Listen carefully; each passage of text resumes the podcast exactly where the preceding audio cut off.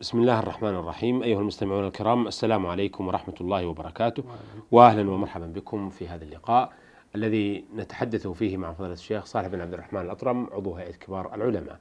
مرحبا بالشيخ صالح، وفق الله الجميع وحياكم الله وسدد الله خطى الجميع. الشيخ صالح، عرفنا الكلمة التي تجمع بين القاعدتين العظيمتين، الأمر بعبادة الله والإنذار من الشرك بالله، أنها لا إله إلا الله. فهل هناك أمور بارزة تناقضها كي يعرفها المسلم ويجتنبها؟ نعم، هناك أمور كثيرة جدا، وهي مخالفة مراد الله من هذه الكلمة. وتقدم أن مراد الله ومراد أنبيائه من هذه الكلمة أن يعلق المسلم قلبه بالله، وأن ينبذ مكائد الشيطان وأعمال الكفار وراء ظهره. فمن ما يناقضها وينافيها أن يصرف شيئا من ما تعبده الله به لغيره، فهو حق لله ثم يصرفه لغيره، هذا يناقض يناقض فمثلا أمرنا الله بالصلاة، ركوع وسجود وقيام يصحبه ذل وخضوع وأذكار وقراءة قرآن مرتبة ومعلومة ومفهومة على لسان محمد عليه الصلاة والسلام، وفي أوقات معلومة. فإذا صرف هذه الأفعال التي هي أفعال الصلاة لغير الله، فركع ذلا وخضوعا لمخلوق، أو سجد بين يدي مخلوق ذلا وخضوعا له، هذا شرك ينافي لا إله إلا الله ولو قالها بلسانه، فقد جاء بما ينافيها فتصبح لا قيمة لها، وإن نطق بها على لسانه فهي لم تصل إلى قلبه ولم تنفعه. هذا ضرب مثل. وهكذا أمره الله بأن لا يتعبد بسفك دم إلا لله، فإذا جاء بذبيحة فسفك دمها أمام مخلوق تعظيما له، هذا أشرك بالله، لأن من الشرك الذبح. والدليل على أن الشرك يناقض كلمة لا إله إلا الله وينافيها ولا يجتمعان قوله تعالى: إن الله لا يغفر أن يشرك به ويغفر ما دون ذلك لمن يشاء. فمعنى لا يغفر أن يشرك به أنه سيعذبه على هذا الشرك، وأنه غير قابل لمحوه. والشرك إن كان أكبر ومات قبل التوبة فهو مخلد في النار، لنص هذه الآية، ولقوله تعالى: ومن يشرك بالله فقد حرم الله عليه الجنة ومن يشرك بالله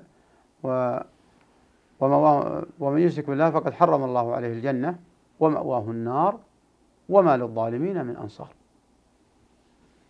فدلت هذه الآية على أن مآل المشرك جهنم وهي النار، وأن الجنة محرمة عليه وأنه من الظالمين. وأي ظلم أشد من أن تصرف حق الله لغيره؟ ولله المثل الأعلى، لو رأى إنسان إنسانا آخر يضرب له إنسان صاح عليه قال قد ظلمته، ولو رآه متعديا على ماله قال قد ظلمته ونحو ذلك، ولو تكلم في عرضه خطأ قال قد ظلمته. فإذا كان الظلم مستبشع يستبشعه كل إنسان، حتى الكفار يستبشعونه، فما الذي جعلك لا تستبشع صرف حق الله لغيره؟ فهذا أكبر أنواع الظلم. ولهذا إذا كان شركا أكبر ومات على قبل التوبة حرمت عليه الجنة وأبد في النار. ربما تسأل وتقول هل هناك ما يدل على أن الشرك الأكبر ظلم وظلم عظيم؟ نعم، قال الله تعالى إن الشرك لظلم عظيم، لظلم عظيم. وعرفنا وجه كونه ظلم، كونك بخس الحق. اعتبر بنفسك يا أخي مسلم، واعتبر نفسك أيها الإنسان غير أيضا مسلم، لعل الله أن يهديك للإسلام. لو تخاصمت عند قاضي وفي نفسك أن الحق لك ثم حكم لخصمك، ألا تصيح عليه وتقول ظلمتني؟ طبعا الجواب نعم. إذن صرفك حق الله لغيره ظلم. إن الشرك لظلم عظيم. ثم إن الله وفق من أشرك بالله ثم تاب قبل أن الموت، قبل أن يغرغر وقال لا إله إلا الله محمد رسول الله من صميم قلبه، ثم مات وهو لم يرى معاينة الموت، قالها في حالة صحة من عقله وبدنه، دخل الجنة، نسأل الله كريم فضل. وأي رحمة ترجو أكثر من هذه الرحمة؟ هذا إذا تاب. أما إذا مات على شركه فقد سمعنا. نعم، هناك شرك أصغر،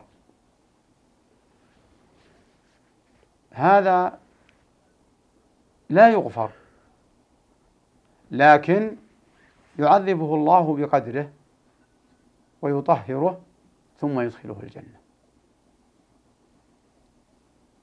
إذن الفرق بينهما من مات على الشرك الأكبر يؤبد في النار، ومن مات عنده شرك أصغر هذا يعذب بقدر شركه ثم يدخل الجنة، يعني ما يؤبد في النار. نعم، لا يؤبد في النار. ربما يوجد تساؤل ويقول المستمع ويقول أحدكم أنتم أيها الحضور نريد مثالا على الشرك الأكبر أو عدة أمثلة. نعم، أجمل ذلك وإن كان قد تقدم في بعض الحلقات، منها الركوع والسجود لغير الله، ومنها الاستغاثة بغير الله فيما لا يقدر عليه إلا الله، والاستعاذة بغير الله، والذبح للجن أو للأموات أو لتعظيم المخلوق، والنذور للجن أو للأموات أو لغير أو لأي مخلوق، والاستعانة بغير الله فيما لا يقدر عليه إلا الله، والرجاء من مخلوق فيما لا يقدر عليه كما ترجو من الله، أو تخاف أنه ينفعك أو يضرك المخلوق على ظهر الغيب كما تخشى كما تخاف من الله، فيحملك الخوف من هذا المخلوق بأن تسيء معاملتك مع الله سبحانه وتعالى، ويفلت ويفلت يدك من التعلق به ويصرفك عن الخوف من الله. هذه من أعمال القلوب. وهكذا في سائر ما اختص الله به إذا صرفته لغيره. أه نتساءل عن شيء من الشرك الأصغر الذي هو يجري على كثير من ألسنة الناس. نعم. من هذا من أنواع الشرك الأصغر ما يجري على الألسن من دون أفعال، ويسمى هذا قول ودون اعتقاد، هذا يقال شرك في الأقوال، مثل أن يقول لولا فلان ما حصل كذا، لولا القائد لولا قائد السيارة حاذق لانقلبنا ولا عدمنا، لولا الكابتن قائد الطائرة جيد ما نجونا. هذا يقال شرك أصغر في الأقوال. والنطق الصحيح لولا الله ثم فلان. نعم. هذا النطق الصحيح. ومثله إذا وفق الدفاع المدني لإطفاء حريق فقال القائل لولا الإطفاء لاحترقت الحارة، لا، هذا شرك أصغر.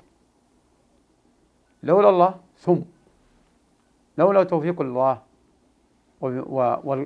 إذن النطق واحد، النطق واحد وفرقا بينهما على الإنسان الناطق المسلم. أما الكافر هذا ما عنده، ما نقول عنده شرك أصغر. لا. كافر كافر من... من أساس عنده الكفر الكبير. ومثله القسم بغير الله، القسم بغير الله هذا من الإشراك بالأقوال وحياتك وشرفك ورأسك والكعبة والنبي. نعم، تعظم هؤلاء ما تحلفهم، لأن هذا اللفظ لفظ تع... لأن هذا اللفظ لفظ تعظيم، وهذا التعظيم بهذا اللفظ لا يصلح إلا لله سبحانه وتعالى، لأن الرسول عليه الصلاة والسلام قال من كان حالفا بالله ف... من كان حالفا فليحلف بالله وليصمت، ومن حلف بغير الله فقد كفر أو أشرك. وكانوا يقولون ما شاء الله وشاء فلان، فصرفهم إلى قول ما شاء الله ثم شاء ثم شاء فلان. فليتأمل المسلم هذه الأقوال التي توقعه في الشرك الأكبر الذي لا يغفر، أو في الشرك الأصغر الذي هو ليس الذي هو قد يعذب عليه. وأما إذا اعتقد بالحلف بغير الله أو قول لولا الله فلان لولا فلان، اعتقد أن هذا المخلوق بمنزلة الله يستطيع يتصرف، هذا كفر، شرك أكبر، هذا شرك أكبر. وإنما الفرق بينهما، فلو قيل لك لولا فلان قلتم ما يجوز، لكن متى يكون شركا أكبر وما يكون شركا أصغر؟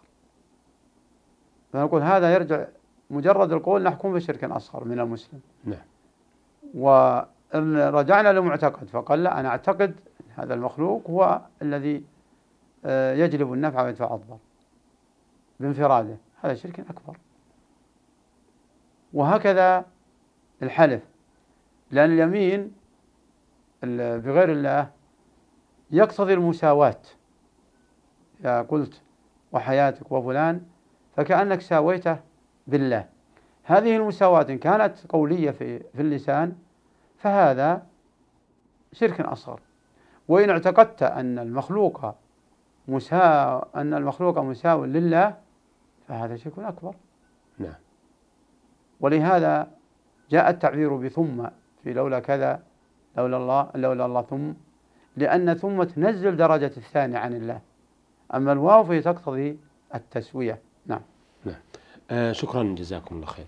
بهذا نأتي أيها الأخوة إلى نهاية لقائنا هذا الذي تحدثنا فيه مع فضيلة الشيخ صالح بن عبد الرحمن الأطرم عضو هيئة كبار العلماء. شكرا لفضيلته وشكرا لكم أيها الأخوة، وإلى أن نلتقي بحضراتكم نستودعكم الله، والسلام عليكم ورحمة الله وبركاته.